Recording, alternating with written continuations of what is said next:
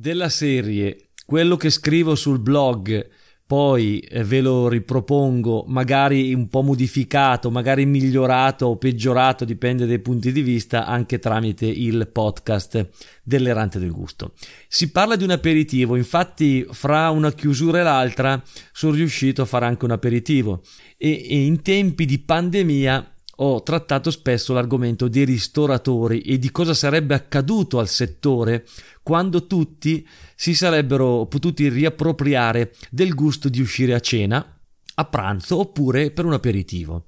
Il grosso problema è riuscire a trovarlo almeno accettabile questo aperitivo, visto che ovunque vai i vini sono sempre gli stessi, eh, i nomi uguali e la, quali- la qualità spesso scadente. Basterebbe guardarsi un po' in giro per trovarne di bevibili insomma accattivanti nel bicchiere, eh, soddisfacenti al palato, ma il mondo, soprattutto dei baristi in circolazione, non brilla di iniziativa a proposito.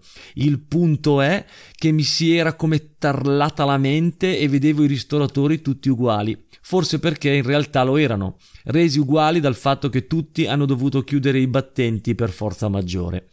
La cruda realtà della riapertura mi ha sbattuto in faccia la mancanza di preparazione, voglia e capacità di molti ristoratori baristi che dovrebbero cambiare mestiere, a trovarlo il mestiere. Non posso ovviamente fare i nomi perché tengo famiglia, ma quando eh, ricomincio ad uscire mi sono detto parto con un bel aperitivo, possibilmente evitando lo spritz eh, che mi rovina un po' il palato.